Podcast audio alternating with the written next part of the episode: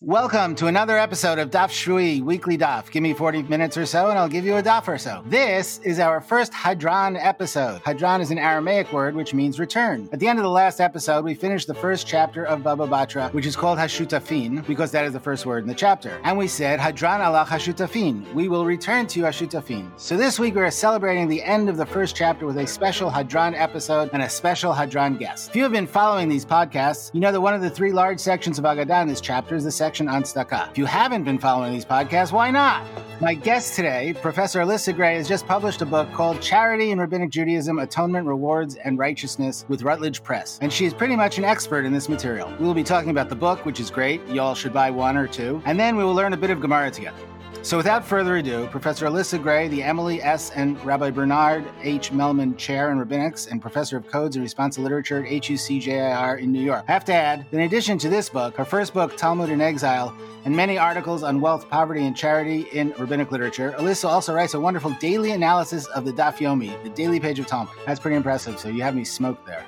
Um, welcome to the pod. Thank you. I'm delighted to be with you. Yeah, so uh, I figured we just jump right in. The tzedakah material, as you show in your book, the tzedakah material that's in the Bavli is not of a piece. It is composed of earlier Palestinian, Tanaitic material, Palestinian Amoraic material, and then material which is homegrown in Babylonia. And there's, of course, a biblical substratum. What are the major ways that you think that the idea of tzedakah changed between these three layers? In other words, like in 30 seconds, what is your whole book about? Wow, in 30 seconds, what is the whole book about? That, that assumes I remember what the whole book is about, even though it was published not that long ago. Well, what changes in the Bavli, I mean, what struck me, I mean, what I could tell you about is what still strikes me is very interesting, is first of all, the attitude toward the poor changes, which is interesting. Um, you do get some uh, interesting developments between the Tannaitic period, uh, the period of the Amoraim of Eretz Yisrael, and the Bavli. One particular change is that the Amoraim of Eretz Yisrael tend to be very warm uh, towards the chronically poor. The Bavli seems to have more of a sense of distance. It's not at all that they think that tzedakah is not a mitzvah, far from it, but they tend to have more of a sense of distance uh, from uh, the chronically poor. The Bavli tends to prefer the working poor. It's very warm towards the working poor, but the poor that accepts tzedakah, there's a bit more of a sense of distance. I'm going to jump in here just for a minute to clarify for our, our listeners who might not be as ingrained in this material as we are. Difference between Tanaim, Amoraim, and Bavli and Yerushalmi? Yes. Uh, the Tanaim are the sages of the Mishnah, the Tosefta, uh, the uh, Midrashim on the books of the Pentateuch. These are scholars that are active uh, in the second and third centuries. The Mishnah is the magnum opus of the Tanaim. It, it comes into existence as a compilation roughly around the year 200.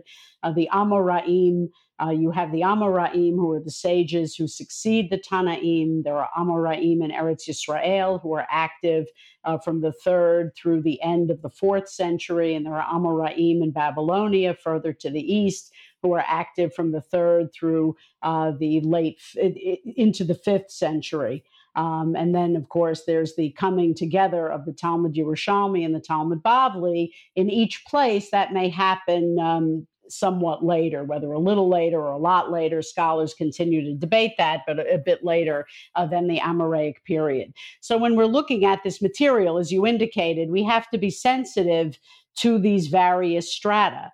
Tannaitic material, which tends to be earlier and from the land of Israel, Amoraic material uh, from the land of Israel, uh, material from Babylonia. So you have these geographical and chronological strata, and the careful scholar has to be uh, cautious about sort of trying to keep these threads distinct so that we get uh, the best possible picture we can of what the material uh, is actually telling us. So, as I was saying uh, before about the different attitudes toward the poor, when we tease apart these textual strata, we can see these different attitudes toward the poor. And the uh, other thing that I wanted to note about something that struck me as I was researching and writing the book about the attitude of the Talmud Bavli is that the Talmud Bavli, for all that it presents various theological, different religious ideas about uh, charity, nevertheless, it has this profoundly, uh, for want of a better word, I'll call it a humanistic strain. Uh, the Talmud Bavli really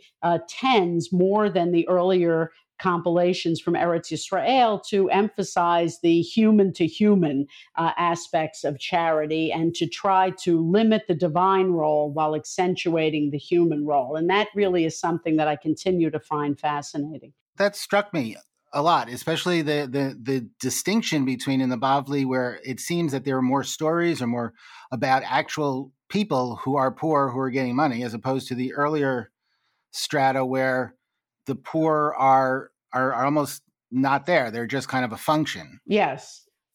That's particularly a contrast between Tannaitic literature, the literature of the second and third centuries in the land of Israel, where the chronically poor pretty much are absent, as you indicate. I, they're really not there. I mean, you're giving the money to somebody, but they're not there um, and the poor make a greater appearance in the Amoraic literature of Eretz Yisrael, which, as I indicated, is more warm to them. Um, and the Bavli, you know, how this manifests itself in the Bavli is, for example, uh, the Bavli's um, attention to distinguishing between, on the one hand, the realm of what's called Hekdesh, the realm of the sacred, the realm of the temple, uh, distinguishing between that and charity, uh, even though the connection between Hekdesh, the realm of the sacred, and charity uh, goes back before the Bavli. It's a feature even of non rabbinic uh, Jewish uh, culture. We see that in uh, epigraphic evidence from uh, synagogues, archaeological evidence. Nevertheless, the Bavli is determined to sort of uh, just not emphasize that, not see that as the most important aspect uh, of charity. You know, hekdesh is not tzedakah, tzedakah is not hekdesh, to paraphrase uh, a statement in Masechet Arachin. That's fascinating because also over the years, a hekdesh becomes, and also in the, the Islamic waqf is pretty similar, that it becomes like the ombudsman or the the owner of, of like synagogues and, and places like that, which is not tzedakah, but it brings up um, this kind of elision that happens less so in the Bavli, but as you point out in the Yerushalmi, between giving money as tzedakah to support poor people, materially poor people, and giving money to support rabbis. Right. Well, that is an interesting thing. I mean, there is that interesting little story in the Talmud Yerushalmi and Megillah about how a rabbi is given funds uh, to support, uh, you know, various uh, vulnerable people, and he diverts the funds to rabbis and the Talmud Yerushalmi sort of goes with the flow. I mean, it's kind of uh, okay with it.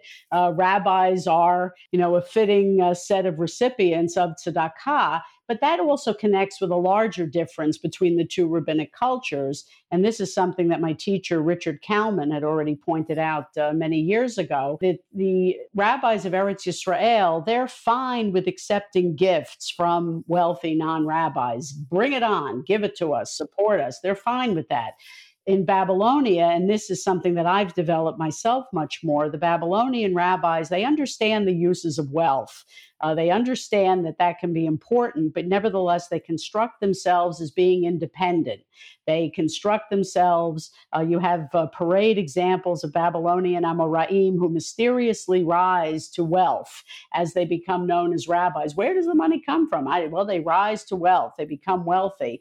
Uh, the rabbis in Babylonia, they're willing to accept gifts under the uh, heading of priestly gifts. In other words, we, the rabbis, are now the appropriate recipients of priestly gifts, but they don't, like the rabbis of Eretz Yisrael, they don't really want to be seen as just taking uh, from other people. And whereas uh, the rabbis of Eretz Yisrael are not unwilling sometimes to portray themselves as materially impoverished, you really see very, very few, not none, but very, very few Babylonian rabbis presented as materially poor, and they don't don't even valorize it ideologically. Rabbi Yochanan in Leviticus Rabbah, a great midrash from the land of Israel, is portrayed as selling off everything he owns to fund his Torah study. No way is a Babylonian rabbi going to do that. You don't you don't get those portrayals there.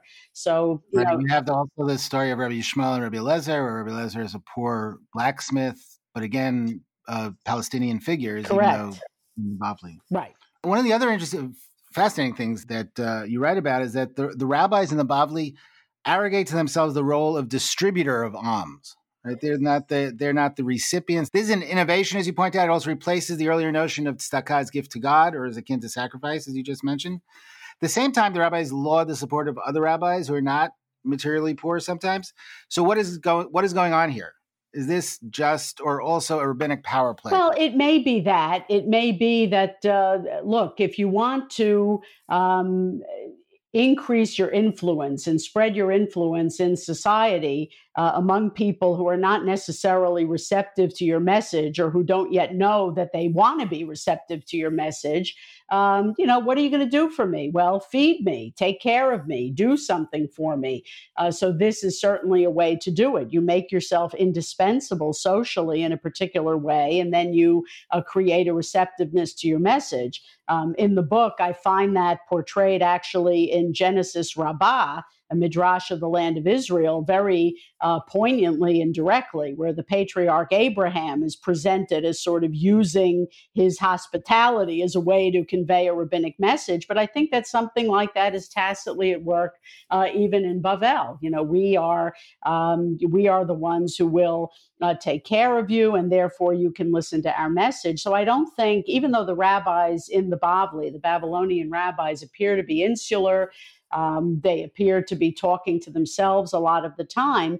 Eh, of course, they want to have influence. They see themselves as the representatives of Torah. They want to be seen as such. And the way to do it is uh, by providing people what they need, making themselves indispensable. Right. Yeah. They also uh, in in the Bava Batra material. There's also lots of regulations about how to make sure that the system appears has integrity. Right. That they two people have to walk together. You're not allowed to take out from one bag to put in another bag. Right. You know, you know, let them mix up your money with the money for tzedakah because, you know, if they, eh, on the one hand, they put themselves up as the distributors of tzedakah, but they want to make sure that people will give it to them. Correct. That's right. And that's also the reason that in Baba Batra, later than that Breita that you just referred to, uh, there's the emphasis that the scholar who's appointed over the uh, tzedakah pouch has to be of the stature of the Tannaitic hero, uh, Rabbi Hanina ben Teradion. So, in other words, you have to have a sage that has a certain uh, stature, so, you know, a certain uh, level of integrity and ethical probity to be in charge of the tzedakah pouch.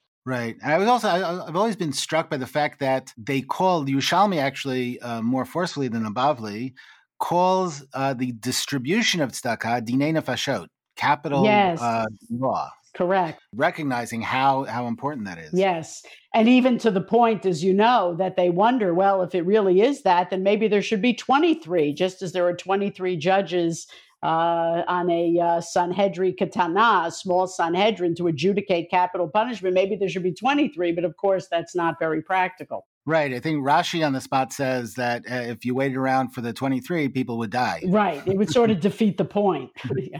Right. To change the topic a little bit, one of the transformations or maybe supersessions, I don't know if that's the right word, that you delineate is redemptive almsgiving is generally disfavored in the Babylonian Talmud or by the Babylonian sages. Why is that? And could you talk about how Torah study, surprisingly or perhaps not, slips into the equation. Yes. Well, redemptive almsgiving, I mean, it's interesting. I'm not sure to this very moment that I could, you know, offer an explanation of exactly why um, it is. But, you know, to me, it's all tied up with the fact, you know, the larger point that in Babylonia, they seem to be much more interested in delimiting the divine role and accentuating the human role. And redemptive almsgiving really implicates the divine role uh, giving charity, you know, forgive sin. Well, eh, this isn't necessarily something uh, we want to emphasize. And I just kept finding it again and again, these evidences of ambivalence. But even so, as I point out, I mean, there is a Breita that is uh, that appears several times that makes the point quite directly that redemptive almsgiving, if that's your explicit motivation for giving, that doesn't necessarily undermine the religious uh, the religious value of the giving. But the Bavli, it seems to me, is quite ambivalent about it. And as I said, I do think it's just related to this uh, effort to uh, delimit the divine role. They just want to they want to turn down the volume on the divine element uh, there in tzedakah. They they really do want to elevate the human. Uh, the other chiddush that I, uh, the other novelty, um, novel idea that I uh, think I have in the book about that is I do believe that that is a thread in the Bavli, and I believe that after the Talmud in the 12th century, uh, Maimonides is the uh, medieval sage who I think most perceptively and holistically picks up on that thread in the Bavli. But that could be our topic maybe for another podcast. Right. And that actually, I mean, that seems to make sense uh, to me. That made sense to me on another level because Maimonides is trying to downplay divine intervention in the world in general. Precisely. So yeah. One of the interesting things about redemptive almsgiving is that it's in direct dialogue with the Christians, the early church fathers. And so I would love it if you could just say a few words about the world in which the rabbis' ideas of charity lived and how the rabbis were kind of in dialogue with these other religious groups around Stuttgart. Right. Well, both the rabbis and um, the contemporaneous, the, the Christian uh, sages and thinkers of late antiquity, both of them really inherit redemptive almsgiving from the Second Temple period. Um, and the scholar Gary Anderson, in his book Charity, which was published in 2013, Anderson does uh, an excellent job of, of, tracing these ideas in the uh, book uh, of the Hebrew Bible's Apocrypha, the book of Tobit, uh, the book of Ben Sira. You already see in a late stratum of the Hebrew Bible itself, in the book of Daniel, chapter 4, verse 24, uh, you see what looks pretty explicitly as a mention of using uh, the Aramaic word is tzidka, which is the Aramaic for the Hebrew tzedakah, using tzidka to redeem your sins. So these ideas appear in the Second Temple period already. Uh, you see some uh, echo uh, of them as well in passages uh, in uh, the New Testament. So the rabbis are not necessarily borrowing per se from their Christian uh, neighbors, whether in the Eastern Roman Empire or in Sasanian Babylonia, but they both inherit these ideas from the past. But there are differences in the way these ideas get get expressed um, in the Christian world. And here I speak with some diffidence because I'm not an expert on the Christian material. Uh, but what it does seem to be the case is that you have uh, a tendency to sort of exalt the poor uh, even though scholars like Helen Rhee and others who are experts in that material point out that Christian fathers are very well aware that not all the poor are saintly, not all of them take their poverty with the spirit of Christ. Uh, but nevertheless, there is a tendency to see the poor as sort of living martyrs, as intercessors, uh, such that giving tzedakah to them sort of buys you uh, that access uh, to heaven. The rabbis don't exalt the poor in that way. Even the Amoraim of Eretz Yisrael uh, between the third uh, and the late fourth centuries, who are very warm uh, toward the chronically poor, even they don't go to that extent. They don't see the poor as living martyrs in that sense, as uh, as intercessors. So these ideas are indeed percolating, and in the fourth century, uh, redemptive almsgiving becomes quite a, a dominant doctrine um, in the churches. Uh, the scholar Peter Brown has written about this. Uh, how the, the Christian idea that it's not the difference between the citizen and the non citizen, but it's the difference between the rich and the poor that make all the difference. Uh, the idea then that the poor become very significant in Christian uh, theology, the idea that the redemptive almsgiving transaction comes to be viewed as gift exchange with the poor person, perhaps paradoxically, as the one who gives the gift to the gift of salvation to the rich donor, sort of flipping uh, the roles here. This is, you know, very, these ideas are very prevalent. So, of course, it's not a surprise. The rabbis, again, inheriting these ideas from the Second Temple period, the rabbis operating in a world in which, as we move into the fourth century, uh, these ideas become much more prevalent and, and um, become such a feature of Christian piety and practice. It's, it's no wonder that we're going to see these ideas in the rabbinic material. But the task for the scholar of rabbinic literature is to say it's not enough just to point and say, okay, I can see these ideas. The question is, how do the rabbis represent them? How do the rabbis refract these ideas through the prism of their own rabbinic approaches to Torah? And that's where we see uh, we see some of these differences. And again, in Babylonia, yes, the idea is there. It's in the Babylonian Talmud, but again, arguably, um, I discern a sense of ambivalence about the idea. Mm-hmm. Yeah, and it, it, seems like my, my grandmother would agree with the Bavli because she always used to say, "Money can't buy you happiness, but as long as you're going to be miserable, you might as well be rich." Well, there you go. But I, I have to say, uh, if I have uh, uh, just a second to tell a funny sure. anecdote, in July I was in uh, Jerusalem for a charity conference at Hebrew University, and I happened to be waiting for the light rail up at uh, Ammunition Hill and there was someone who was walking around asking for tzedakah, and a young man went to give to him. And there was this old lady who started screaming, Don't give to this person. I know for a fact this person is a fraud. Don't give to this person.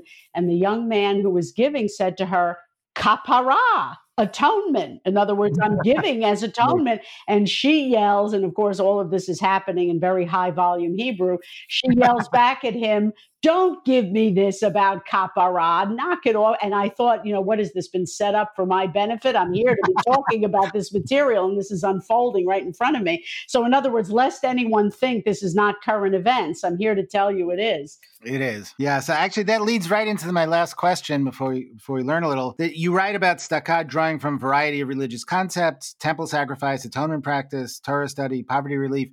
And now, beyond that, today in the contemporary world, what of this universe of associations do you see echoed in our tzedakah practices? Well, that's an interesting question, which is why I was fascinated to get into some of what I went into all too tersely toward the end of the book. Because I find that our contemporary tzedakah practices move in different directions. On the one hand, tzedakah merges with a larger social justice agenda uh, which is very understandable and, and, of course, supported by the semantic field of tzedakah. So it, it blends into that. And on the other hand, there's been this fascinating, to my mind, resurgence of some of these, you know, real uh, religious ideas about tzedakah that, you know, particularly uh, in the Anglophone world had disappeared for a long time. Uh, one of the interesting things, as I point out in the uh, conclusion to the book, is the reemergence, even in the 2015 reform high holiday Machzor, Mishkan Hanefesh. You know, look what came to Yizkor. Tzedakah uh, returns to Yizkor. So I do find that there's this duality. On the one hand, uh, merging with a larger social justice agenda, a very human centered agenda. And on the other hand, sort of the revival of these religious ideas that, at least in certain Jewish communities, might have been thought to be moribund and defunct, um, and yet they're coming back. Uh, the whole idea, the uh, challahs in the ark kind of a story, you know, the idea of a person thinking that they're giving something to God and in reality they're supporting an impoverished person. The prevalence of that story and its republication in various edited collections is fascinating. Could you just uh, tell the story in short for people who haven't yet read the book? Yes, there are very uh, many versions of it, but in a nutshell, you have a situation where a person gets the idea in his head that he's going to give challahs to God. He thinks that what he's doing is fulfilling the commandment to the priests to uh, put the showbread on the uh, table in the temple. So he gets it in his head. This is a good thing to do. He brings a you know two, three, however many challahs a week. He puts them in the ark in the synagogue, thinking he's giving them to God. At the same time, unbeknownst to this gentleman, uh, there's a poor person who comes by, and every week uh, sees the challahs, the person needs them, and takes the challahs. So you have this interesting tzedakah transaction that unfolds unbeknownst to both of them. The giver doesn't know; he thinks he's giving to God. The taker doesn't know; he thinks he's taking uh, challahs. And then at some point, they discover each other. And here's where different versions of the story um, move in different directions as to whether um, this is a happy discovery, an unhappy discovery, the involvement of a rabbi who either sees this as a good thing or not. But it's a fascinating story. It has been transmitted in different versions in different uh, Jewish cultures. And as I uh, indicated a minute ago, it continues to be republished in contemporary anthologies of Jewish stories. There's even a website about this as a pay it forward uh, sort of practice. So obviously, this is speaking to people. For all that it seems to be a strange, archaic way to think about tzedakah, it is speaking to people. It's fascinating. It's a fascinating way that people are doing do it yourself Judaism, but drawing at the same time on very traditional concepts and concepts that we thought might have gone away. That's right. Um, I was fascinated by the. I didn't know. I had no idea that that the reform movement was bringing back tzedakah in Yizkor. Well, I hadn't known until I sat in shul and opened the machzor. I mean, nobody told me. I was like, wow, yeah, look what came to Yizkor. Wow. okay, that's great. So you, you want to learn a little? Yeah, let's learn. So we're going to open for those at home. I'll put up a link to this on the uh, podcast page. We're on page, what is it, 10A? Yes. 10A, and we'll start like three lines down from the top in the edition published by the Widow and Brothers Romm in Vilna. Thank heaven for them. Okay. Thank heaven for them. You know, the, the building still exists, apparently. Oh, really? It's, it's not a printing press anymore. Okay, well, if we can ever fly again to Europe, maybe I'll go there at some point. Here you go. Okay, so you want to read? I'll read. Um, I'll read. It's fine. Um, so if any of my students are listening, they can get a giggle. I'm reading. Okay.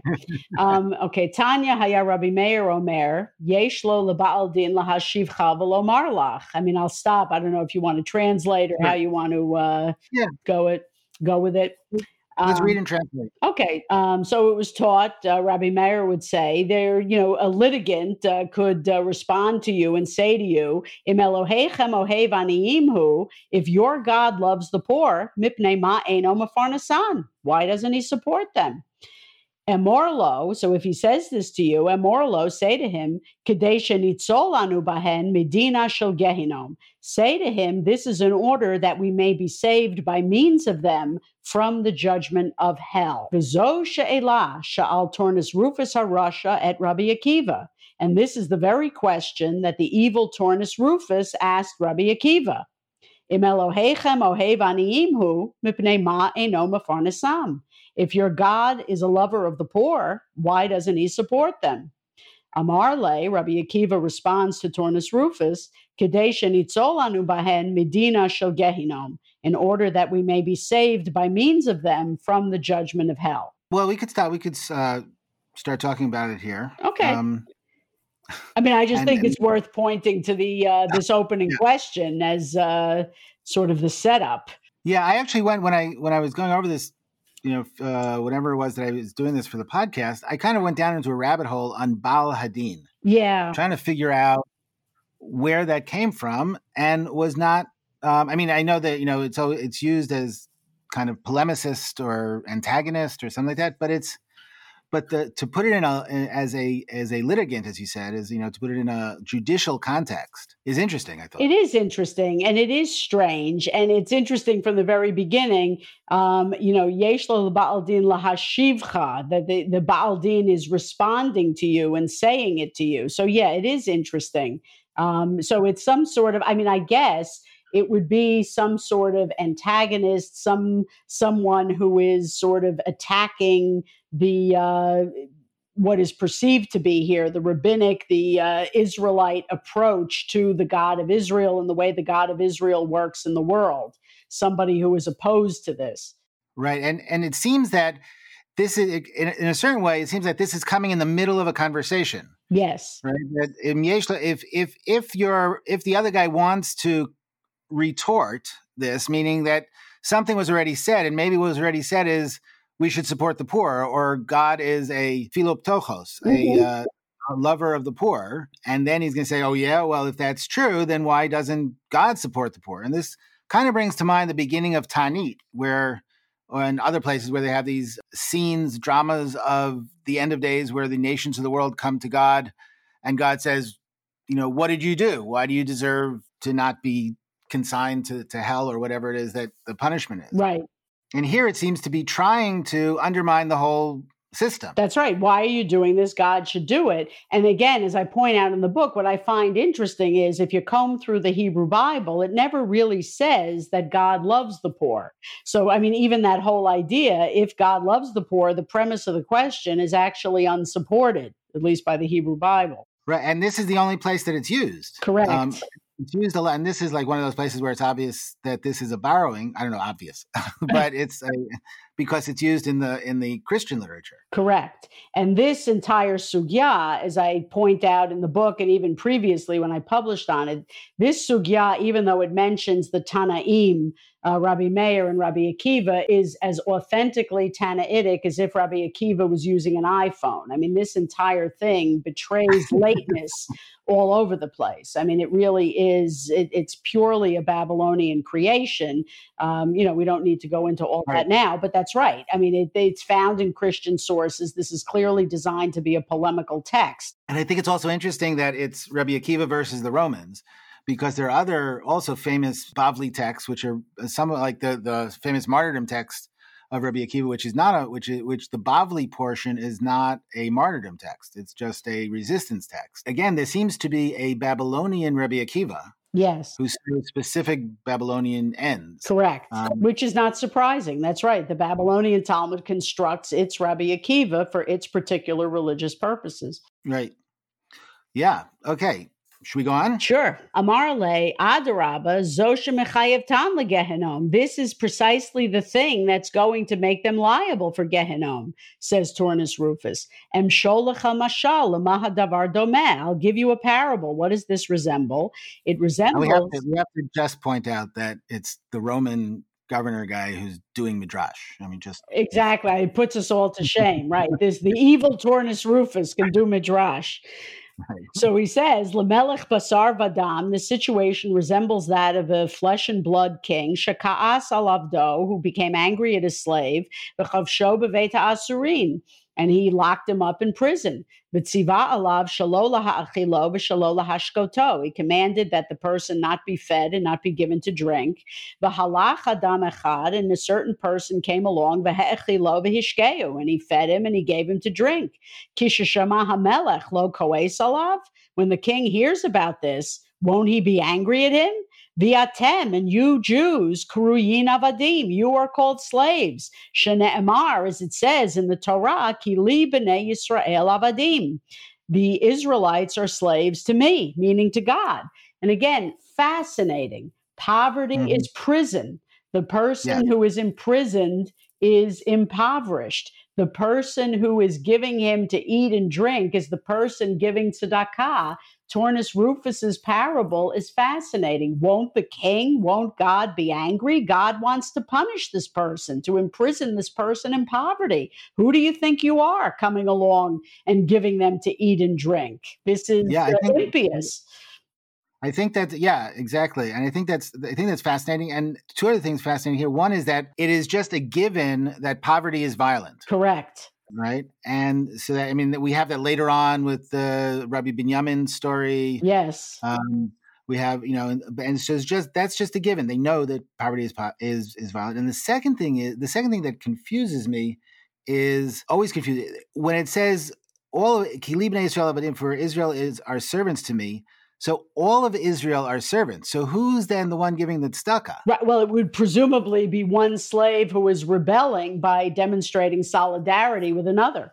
Oh, that's interesting, right? Because it's v'halach adam echad. Right. That Adam, I mean, uh, uh, you know, obviously, according to the to the parable, that Adam would have to also be an Israelite, right. but it doesn't. Really, it's kind of funky with the um, all of Israel are, and you because you are called slave, right? So right. Adam echad, because you are called slaves. And then who is the one Adam? Right. You're right that there's a certain ambiguity there, but I do see it as assuming that it is Israelites. Um, in other words, you are all slaves. There's an impious act here, and that one slave mm-hmm. is then flouting the will of the master. The master wishes to punish slave A, and slave B goes and sneaks in food. I mean, that's. Uh, how could that possibly be something, says Turnus Rufus, that God would approve of? Right. Though I'm actually th- thinking right this minute, obviously anachronistically, maybe anachronistically, that this could be kind of a proof text for solidarity. That it's, you know, the Adam Echad is not of the slaves, but an outside person. Hmm. That's probably not. I, it's an what, interesting thing to think about because it uses the term Adam, yes. which is kind of generic person, right. as opposed to right, Israel. Right. It's not Vahalach Yisrael Echad. Right. It's Vahalach mm. Adam Echad. True. And it's worth uh, it's worth thinking about. But I think even whether it's generic or not, I do think the solidarity point um, is there. Um, but the the construction of you know Turnus Rufus's dark vision is also noteworthy. I mean, his vision of the relationship between God and Israel is really dark. I mean, it's it's a master slave relationship. It's characterized by anger, by violence. Uh, this is the relationship, such as demonstrating this solidarity is something that God will presumably punish severely. This is not something that God is going to appreciate. It's just really a very dark vision. Yeah, it brings to mind, this is probably inaccurate, but it brings to mind the Protestant notion of if you are rich, that means you have found favor in God's eyes. Mm. Not the not the prosperity gospel, but the the world is determinist, and all you can do is live out your role, more or less. But if you are so, therefore, if you're poor, there's something wrong with you, right? Spiritually, and that's what Turnus Rufus is saying, right? That's right. There's something wrong, and don't interfere because there's something wrong. The person is this way because that's the way it's supposed to be. So, butt out, basically. Yeah. Yeah. Well, okay. Rabbi Akiva has to respond to this. So Amarlo Rabbi Akiva, Rabbi Akiva says to him, as I put it in the book, he fights parable with parable. He says, Em sholacha mashal mahadavar domeh. So I'll give you my parable. This is comparable to Lamelech basar vadam shaka'as al beno. This is comparable to a human king who became angry at his child. V'chivsho beveta asurin. He again imprisons him. But siva alav shalola ha'achilo v'shalola hashkoto don't feed him, don't give him to drink. And again, uh, a certain person comes along and gives him to eat and gives him to drink. Kisha Melech asks Rabbi Akiva when the king hears about this, about this Lo Doron Mishagerlo, won't he send this person a gift? In other words, won't he be grateful? And then he says, Va'anan kruyin banim, we are called children. Dichtiv, as it's written, banim atem ladonai Elohechem. You are children to Adonai your God. So fascinating. You know, Rabbi Akiva says, You want a parable? I'll give you a parable. In this case, yes, we have the king, that's God, but we're not talking about a slave, we're talking about the child. The king gets angry at his son. But is he going to stay angry? Isn't the king going to be moved to mercy by the fact that somebody shows mercy on his child? The king will relent. That's Rabbi Akiva's uh, claim. Though it's kind of an abusive relationship. Well, I would say it's not the one that, uh, right, anybody really would like to have. Right. The king is portrayed as somewhat capricious. Which is uh, a theme in a lot of uh, Tannaitic midrashim. Yes, uh, the king who kills his son or exiles his son, or, and then somebody has to come in. But like you say again here, it's the king who's punishing the son, but wants somebody to to uh, transgress the punishment. Right. The king seems to have a uh, Rahmanis, a mercy deficit, but the king's Rahmanis is triggered, is is moved by the fact that he sees somebody intervening to take care of his son. And it's fascinating to see here the use of this word doron, uh, which mm-hmm. appears a little bit later on this daf in a redemptive almsgiving context explicitly. It appears in Masechet Zvachim. The page eludes me at, at, a, at the moment in a uh, sacrificial context. In other words, the word doron has intertextual resonance with all of these ideas. Uh, but here it would be the king that gives the doron out of gratitude for the person sort of saving the king's son from the king. Right. And just and also the fact that, that they use the word doron, which is of Greek origin. Yes. To to to rather than some other word to reinforce possibly the anachronistic um, nature of the of the Breita. Right. You know, wink, wink. Right. We have something else going on here. Turnus Rufus has an answer. He's a Marlo. He says to him, Atem kuriyim banim kuriyim avadim. I mean, okay, you're called sons and you're called slaves. Bisman atem osin shel makom atem kuriyim banim. When you're doing God's will, then you're called sons. Ubisman she'en atem osin shel makom atem kuriyim avadim. And when you don't do God's will, you're called slaves. V'achshav, and right now, at the present moment, ein atem osin makom. You're not doing God's will. Uh, how do we know they're not doing God's will? I would ask. Uh, the answer is because this is a period after the destruction of the temple. Um, this is a period of uh, hester panim, as it were, the hiding of the face. In other words, Turnus Rufus is uh, rubbing Rabbi Akiva's face in the situation that Israel finds itself in at the present time. Yeah, you might be sons, but not now. He's basically saying the fact that I am here and I am the ruler and the temple is destroyed shows that you're not doing the will of God. That's right. Yeah, and I think that this is also kind of a paradigmatic uh, or prototypical rabbinic moment. The fact that they don't even have to explain why, um, how we know that Israel is not doing the will of God, because the, one of the themes of the Bavli is that it's a post Churban, a post destruction text. Yep. Um, and this is kind of a central narrative of the text is the destruction. Right. It's he alludes to it very clearly, but indirectly, and that's right. You know, here it is. That's right. I'm here. You're there. You're the slaves. So my parable is the correct one. But Rabbi Akiva gets the last word. He gets the last word, but he he retreats a little bit. Um, he mm-hmm. says at this point, Amarlo, he says to him, Harehu Omer, and now citing Isaiah 58 7, Halo faros l'ra'ev lachmecha va'aniim rudim tavivayit. Is it not to give, uh, distribute your bread to the hungry and to take the wretched poor into your home? Ematai tavivayit. When is it that you're going to take, that you should take the wretched poor into your home? Ha'idana, now. The ka'amar, and it says, halo faros l'ra'ev lachmecha. Isn't it to deal your bread to the hungry? As I read it, and you know, we could have a conversation if you disagree. As I read it, what Rabbi Akiva has done is he's made a bit of a journey here. He begins this sugya with a robust presentation of redemptive almsgiving after his uh, contretemps with Turnus Rufus, by the end here, he doesn't explicitly renounce redemptive almsgiving, but he retreats. He falls back on Isaiah 58 7, breaking apart the two parts of the verse as if to say, look, at the end of the day, this is the right thing to do now. This is what the verse says. When are you to take the wretched poor into your home? Ha'idana. Right now, you are to distribute uh, your bread to the hungry. In other words, I'm not going to get into more discussion with you of whether God will reward uh, the tzedakah or God will not, or whether God's happy or unhappy. At the end of the day, Isaiah 58 7 says, This is the right thing to do right now. Uh, so he retreats somewhat from a robust presentation of redemptive almsgiving. And this by itself, I suggest, is a sign of the Bavli's ambivalence about redemptive almsgiving. It may be true, it may be true, but you know what?